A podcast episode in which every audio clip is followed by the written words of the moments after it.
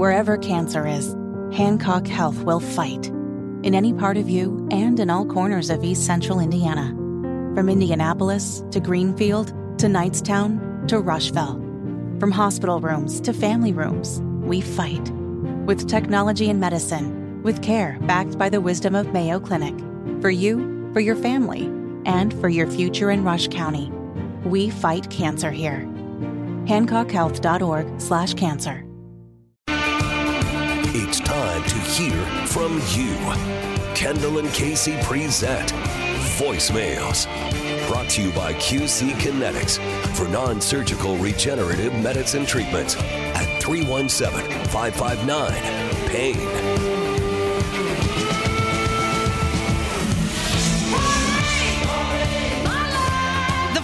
317 684 8444. It is time to hear from you, your thoughts, your contribution with your voicemails with Kendall and Casey on 93 WIBC. Hey, just a couple things. One, you can also watch us on the YouTube feed. Casey's showing some shoulder right now if you'd like to see part of Casey's shoulder. Uh, that thing just shoot up here. It's kind of an 80s look Yeah, today. it is very, very, very much, and I, I appreciate how you did that on the DL to try to get the men folk to stick around here Ooh, today. my shoulder. You'd be surprised these days, Casey. um, also, we'd like to congratulate uh, to get everybody up to date on a story we touched on earlier today.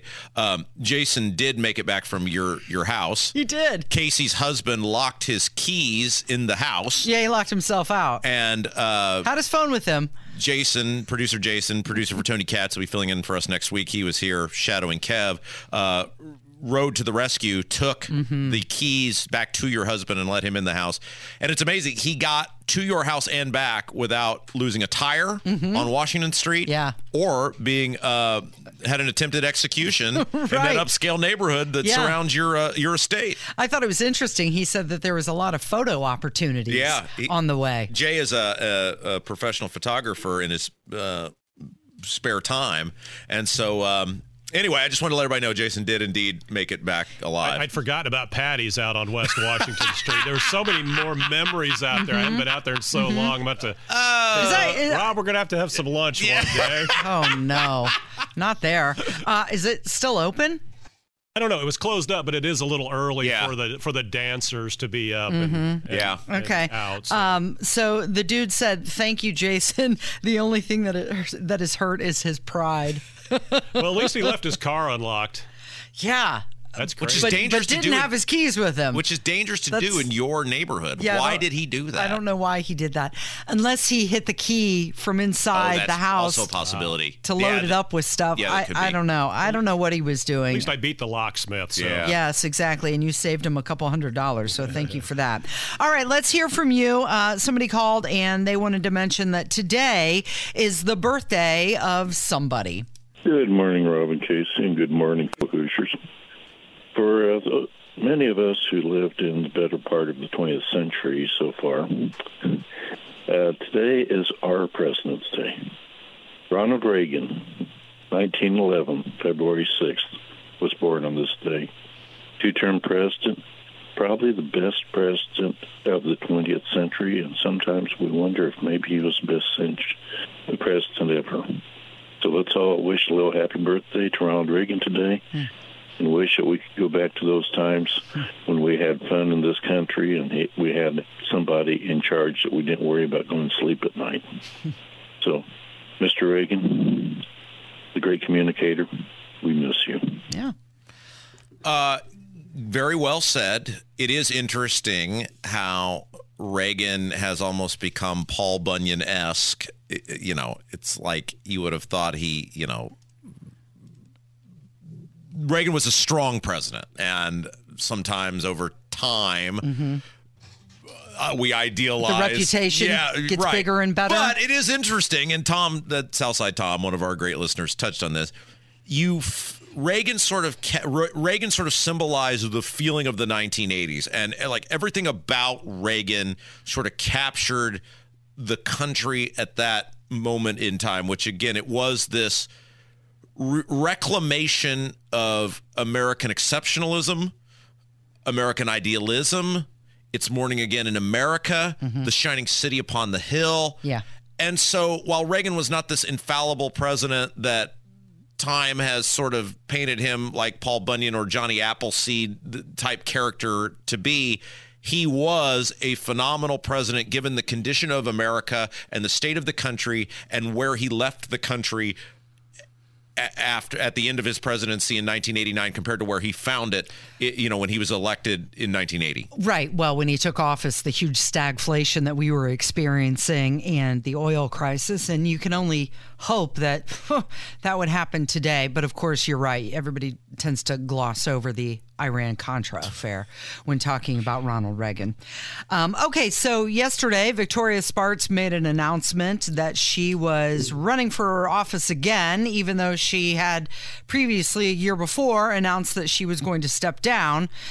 So we have. I want to see her lose. Does that make me a bad person?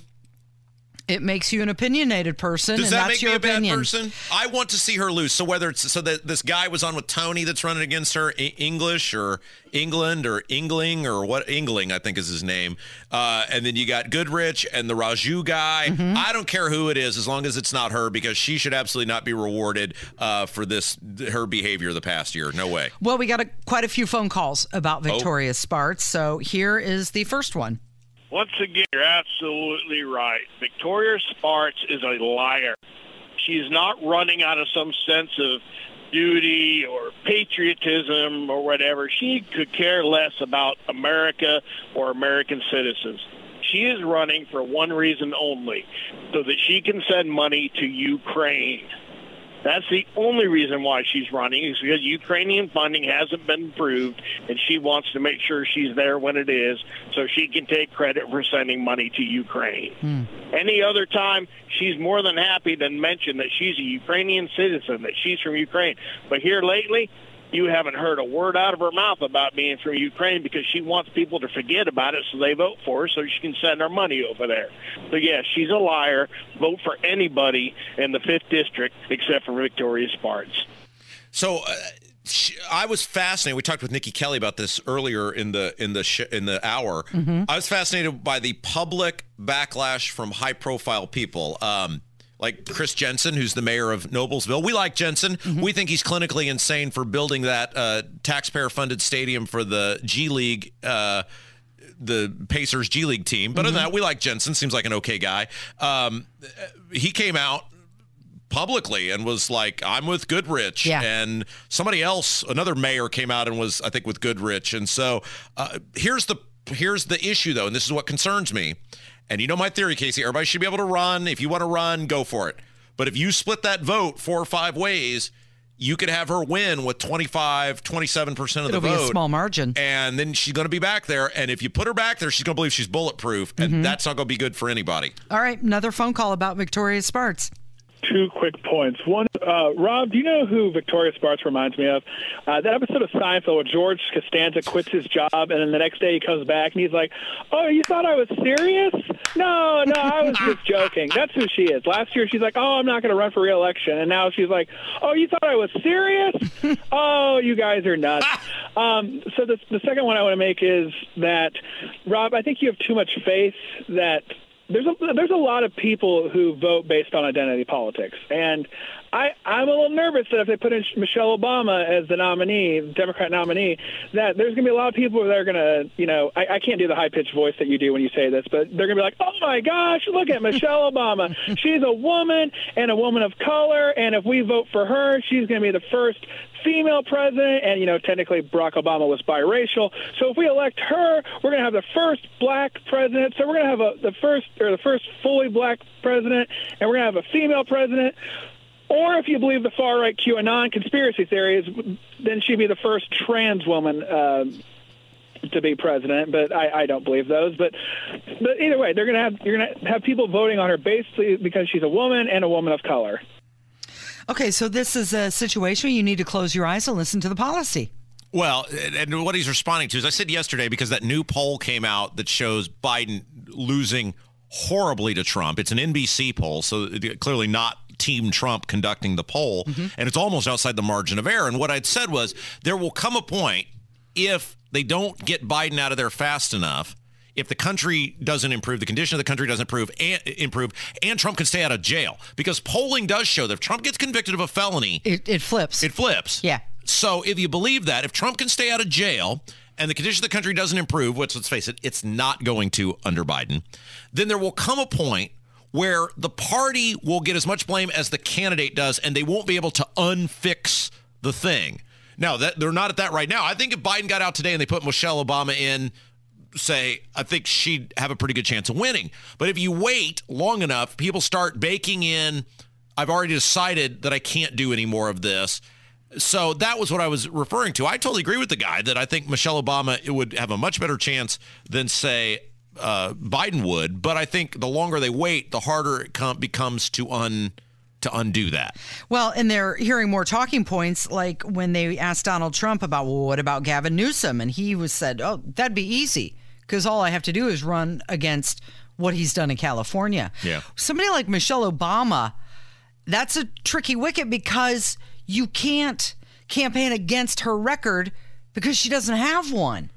You can't go up against, like with Gavin Newsom, you can point out all of the bad things Right. that have happened in California. Which is why, and I've urged this for months now, and you know this, that Trump needs to run on an agenda so it doesn't matter who he's running against. He's going to run on here's what we're going to do. And then whether it's Michelle Obama or Gavin Newsom or Joe Biden or whoever, make that person have to play offense against your agenda. Then it doesn't matter who you're running against. Here's how we're going to solve inflation. Here's how we're going to solve the border. Here's how we're going to solve energy. Here's how we're going to get foreign policy. We're going to get ourselves back on the same footing we had when I was president the last time. Th- that make them run against your uh, your agenda. And that's something Trump normally does. As you, he normally does own the conversation and move the ball. Here, here's what here's I just want to say this real quick. Here's what's interesting about Trump, and then I know we got to get to a break. Trump does his best work, and he's done this his entire life when his back is up against the wall, whether it was business or politics or whatever. And if you start looking at what's going on here in the legal system in terms of the things that could put him in prison and and cost him the election based on polling, the Fani Willis thing is unraveling. Mm-hmm. She might end up going to jail. Mm-hmm. The uh, election interference case has already been delayed, mm-hmm. so that's not going to get decided. We will see what happens um, with the documents case. We don't know with that yet. That thing could take forever to get through. Well, and it's come out that the Biden administration is just as uh, as nervous, if not more, because they are saying how bad the pictures are going to look Right? against Biden because he had all those documents in the garage. So if he can find out a way to stretch this to the election, then once he becomes president, it's almost universally agreed you cannot try or convict a sitting president. Uh, he may, in uh, fashion that only Trump could do, he may figure out a way to pardon himself, to thread this needle and uh, win the presidency. And if it's anybody, nobody but Donald Trump, you'd say it's over with Donald Trump. He's right in the game. Hammers up next. It's Kendall and Casey on 93 WIBC.